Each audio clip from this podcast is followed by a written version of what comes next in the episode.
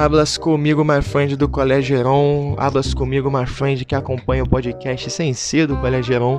Estamos aqui em mais um podcast. Dessa vez não será um podcast semanal e vocês vão saber o porquê.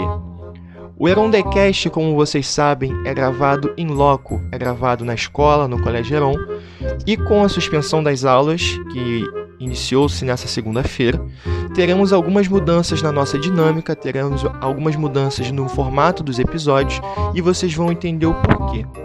Prezando pela saúde dos nossos participantes, prezando pela saúde dos nossos professores, nós vamos evitar o contato, vamos evitar que os professores peguem transporte público e vamos reduzir o tempo dos episódios para que possamos lançar cinco episódios nessa semana, fazer uma série, um plantão que vai ser o mundo em pandemia tratando de como a pandemia do Covid-19 afeta as mais, as mais diferentes instâncias da sociedade, além da saúde. Então vamos falar de economia, vamos falar de política, vamos falar de cultura e por aí vai. Então, galera, a dinâmica essa semana vai ser essa, vai ser um pouco diferente do que, do que vocês estão acostumados e vai também. É a gente vai precisar de uma, um engajamento de vocês para conseguir manter a tona e manter aí a pegada dos episódios. O engajamento, vocês sabem, arroba Colégio no Instagram, hashtag fazer junto. Pode jogar lá no, no Twitter também, que eu acho vocês no Twitter e trago sugestões, participações, opiniões de vocês, porque como vocês sabem, a gente quer crescer junto com vocês, beleza? Então, hoje a gente vai aproveitar o gancho do último episódio, que foi sobre o coronavírus com o professor Aloísio, Caraquinha da Massa. Ele que falou perfeitamente bem sobre o tema, muitas pessoas vieram elogiar, muitas pessoas vieram pedir mais, e a gente vai aproveitar isso. Então, como eu falei, com a mudança, o comentário do professor vai ser um comentário gravado, não vai ter aquela interação que a gente está acostumado, e o tempo do episódio vai ficar aí na casa dos 5, 6 minutos, podendo chegar até os 10 minutos, beleza? É, hoje, então, o primeiro episódio da série vai ser a capacidade do nosso sistema de saúde em aturar, em suportar o Covid-19. Como vocês sabem, a gente tem diversas críticas em relação ao sistema de saúde brasileiro, ainda que tenhamos um sistema público de saúde, que é importante, mas hoje o Brasil tem 14.800 leitos de UTI para adultos, o que significa que os casos graves de coronavírus, que geralmente são pessoas na faixa adulta, idosos também, vão para esses leitos que estão disponíveis no Brasil. Por que discutir sobre os leitos é importante? Vai ser uma das coisas que o Aloysio vai trazer para a gente. O caso italiano é um, é um ponto de estudo importante também para a gente levantar. Por quê? Nessa semana, nós tivemos uma notícia que deixou muita gente impactada, que foi o caso dos médicos italianos que estavam tendo que fazer a escolha de Sofia ou seja, escolhendo quais pacientes é, poderiam sobreviver com tratamento, quais pacientes receberiam tratamento e quais os pacientes não teriam mais volta. A Itália chegou a um índice de mortalidade muito grande, bateu num dia mais de 200 mortos, o que é algo assim alarmante. A cidade de Roma, as cidades envolvidas no, no surto da, da doença são cidades fantasmas. E o Brasil, é, que ainda não chegou no, no ponto de. no pico da doença, agora está começando a crescer, é, levanta esses questionamentos que o Aloysio vai vir aqui debater com vocês.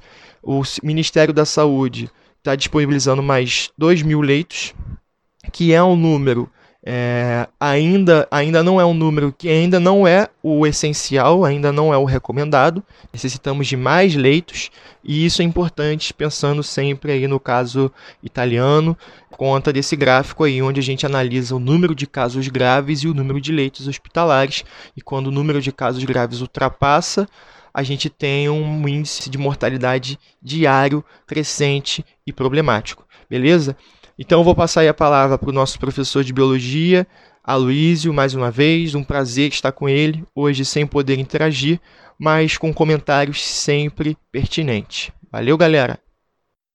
Bem, vamos lá. Com o aumento do número de casos no Brasil, nós saímos de um estado de atenção e passamos para o novo estágio que é o de contenção.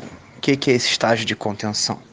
A partir de agora, a, o fluxo de pessoas tem que ser reduzido, interação social reduzida,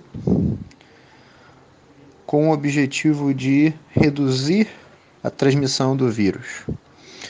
Por que isso? Covid-19, apesar de tudo, ela é uma doença em que a sua transmissão ela é muito rápida e por causa disso o risco de muitas pessoas acabarem ficando doentes é muito alto.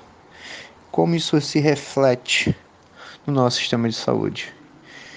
Infelizmente, ele não seria capaz de aguentar todo mundo, o que acabaria levando a mortes desnecessárias. Visto que, por exemplo, na Itália, hoje, domingo, dia 15, foram registradas 1.800 mortes pelo Covid-19 e muitas vezes não porque a pessoa teve um estado crítico de saúde, porque era algo que não poderia ser evitado, mas era porque o sistema de saúde estava inchado, superlotado. Então, a, principalmente as pessoas com menos riscos, jovens ou não idosos, devem pensar que se eles não ficarem doentes, o risco de transmissão para esses grupos de risco diminui. O que facilitaria muito e diminuiria muito o risco de inchaço do nosso sistema de saúde, que atualmente é o maior medo do Brasil. O que nós temos que nos preocupar no máximo hoje em dia é evitar o inchaço do sistema de saúde. Por causa que o número de leitos que nós temos de UTI, ou de tratamento intensivo que seja, podem não ser o suficiente. Mesmo que as pessoas acham que é exagero, mesmo que as pessoas acham que vai ser desnecessário, se você pega os dados hoje de tudo que está acontecendo, é a medida mais recomendada. Para idosos ou que têm idosos na família, é isolamento total, é estoque, principalmente para idosos que moram sozinhos. É não deixar essas pessoas saírem à rua, diminuir o máximo que der o fluxo de pessoas. Então, as medidas do governo, principalmente do Rio e de São Paulo, que atualmente nesse momento são onde a gente tem os maiores números de casos, têm que ser respeitadas. Aqui no Rio já estão sendo paralisados e a tendência é paralisar ainda mais. Em São Paulo eles adotaram uma medida de ser gradual, o que eu particularmente não concordo. Agora, grande questão, a grande questão é respeitar as medidas. É ficar em casa, é reduzir fluxo de pessoas.